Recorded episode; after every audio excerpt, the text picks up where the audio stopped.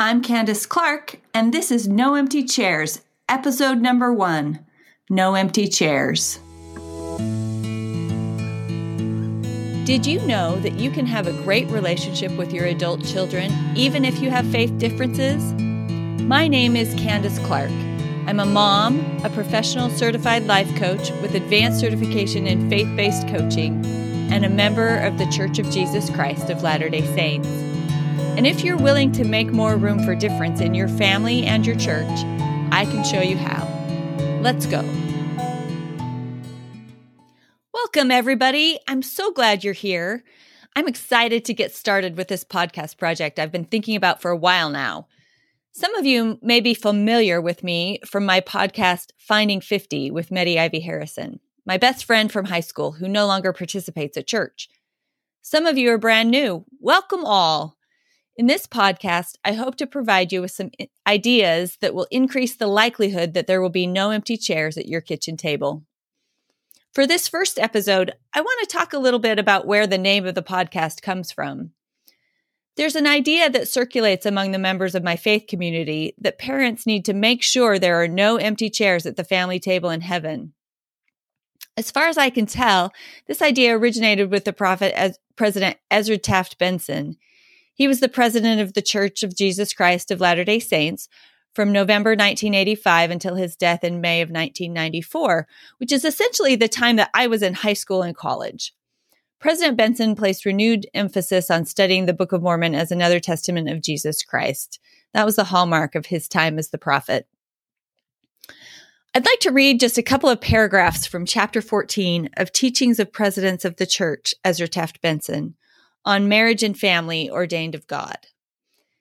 It says, from the beginning of their marriage, Ezra and Flora Benson made their home and family their top priority.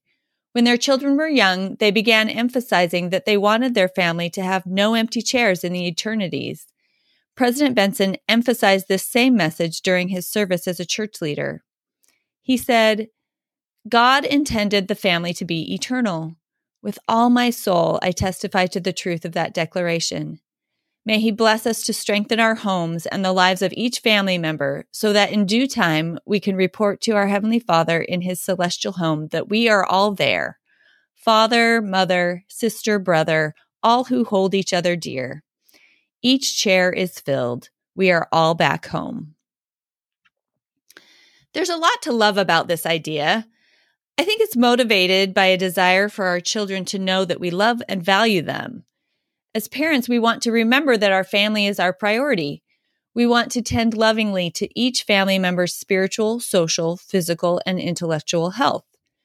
Encouraging that is what the Children and Youth Program of the Church is built around.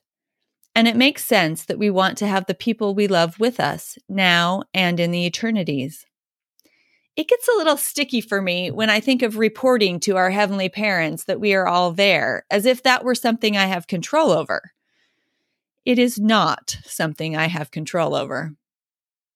What I have control over is me. In my church, we call this power to control ourselves agency, and it belongs to each of us as children of God, even our own children. In fact, before we came to earth, God rejected a proposal that we would each come to earth and then be forced to do things the, quote, right way, so we would all return to be with our heavenly parents without fail. I think the reason that proposal was rejected is because that isn't how it works.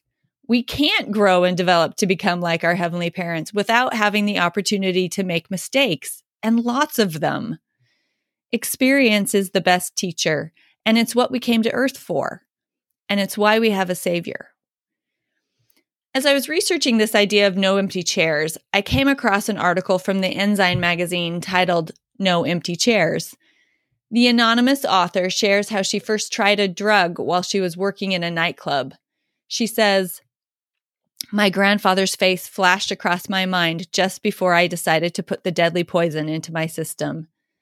The next morning, I found out that he had died during the night.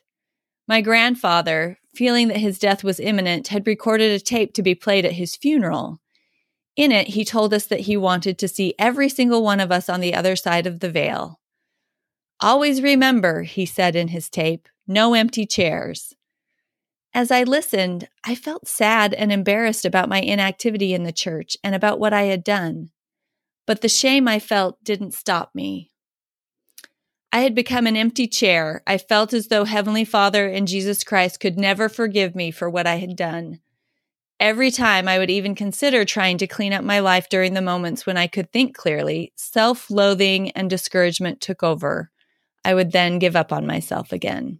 Close quote. Shame doesn't stop us from making bad decisions. It feels terrible and often leads to more bad decisions. No empty chairs sounds good when everyone is complying with expectations. When they don't meet expectations, it can be poison, fueling self-loathing and discouragement, like it did for this woman. Shame, according to Brené Brown, is the intensely painful feeling or experience of believing that we are flawed and therefore unworthy of love and belonging. And I think sometimes that is the feeling people get when we talk about them as empty chairs. I like to think of a baby learning to walk. Most of them fall down, a lot. And getting back up is the way they develop the muscle strength and coordination to keep progressing toward an ability to walk.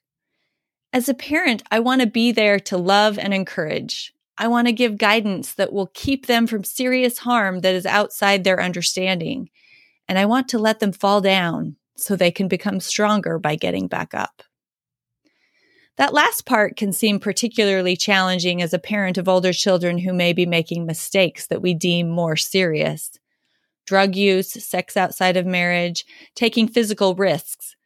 It can feel more challenging to discern when to let them fall down and when to prevent them from serious harm that we think is outside their understanding. At some point along the way, we have to hand them the title deed of their own lives as adults and let them do with them what they will.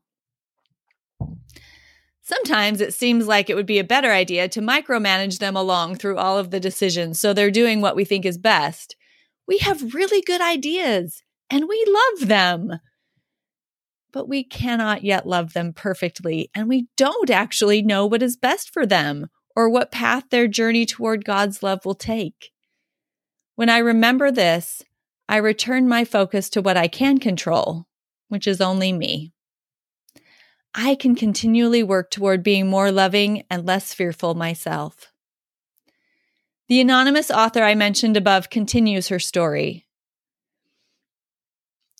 Quote, "Finally, 2 years after I'd first taken the drug, I mustered up what courage I had and decided I could not go on like this anymore, or I would end up dead.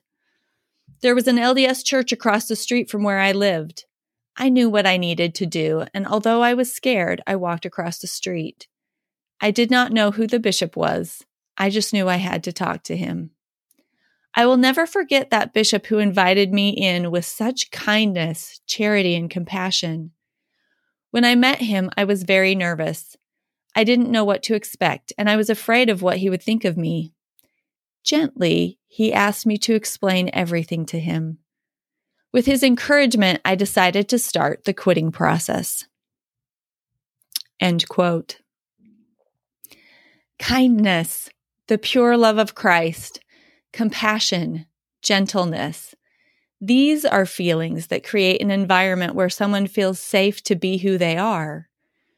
When it's safe to be who we are, we often decide we want to grow because we feel encouraged. Lately, I've had a couple of phrases from the New Testament running through my mind. One is from 1 John chapter 4, verses 18 and 19. "There is no fear in love, but perfect love casteth out fear. We love him because he first loved us."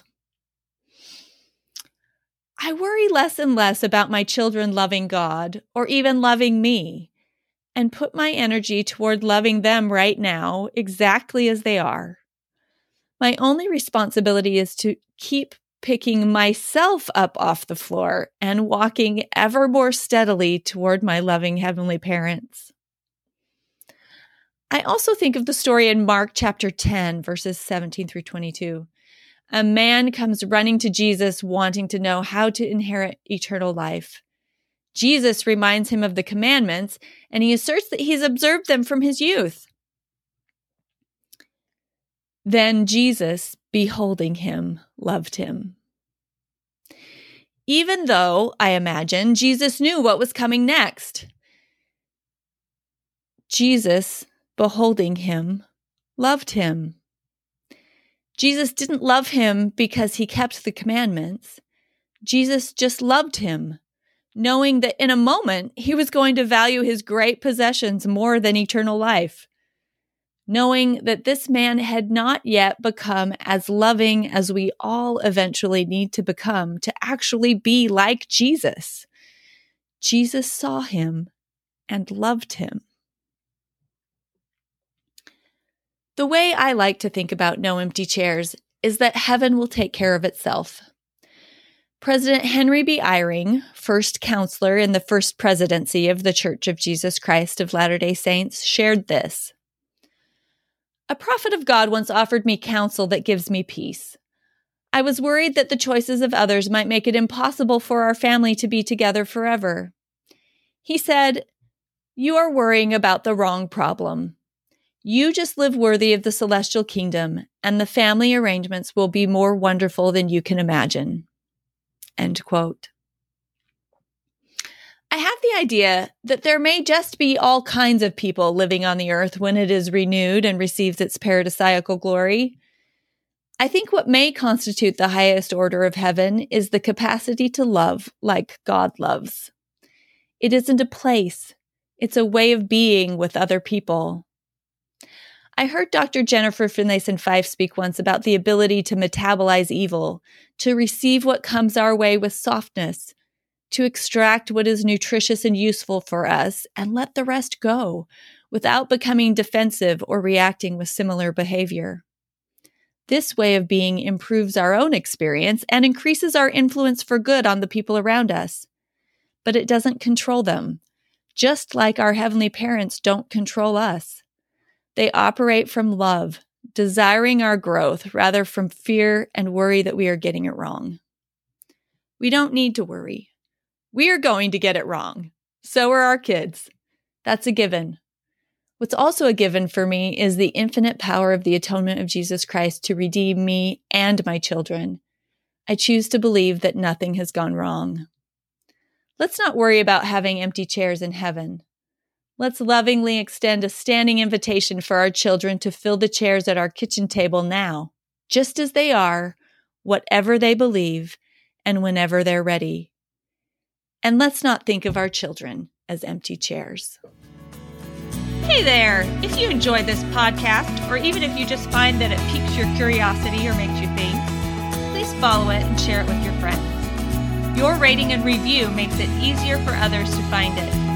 If you'd like to connect with me, the coach for moms who want to keep their relationship with their children and their faith when their kids don't come to church, please go to my website, CandiceClarkCoaching.com. You can also find me on Facebook, Candice Clark Coaching. Thanks for listening.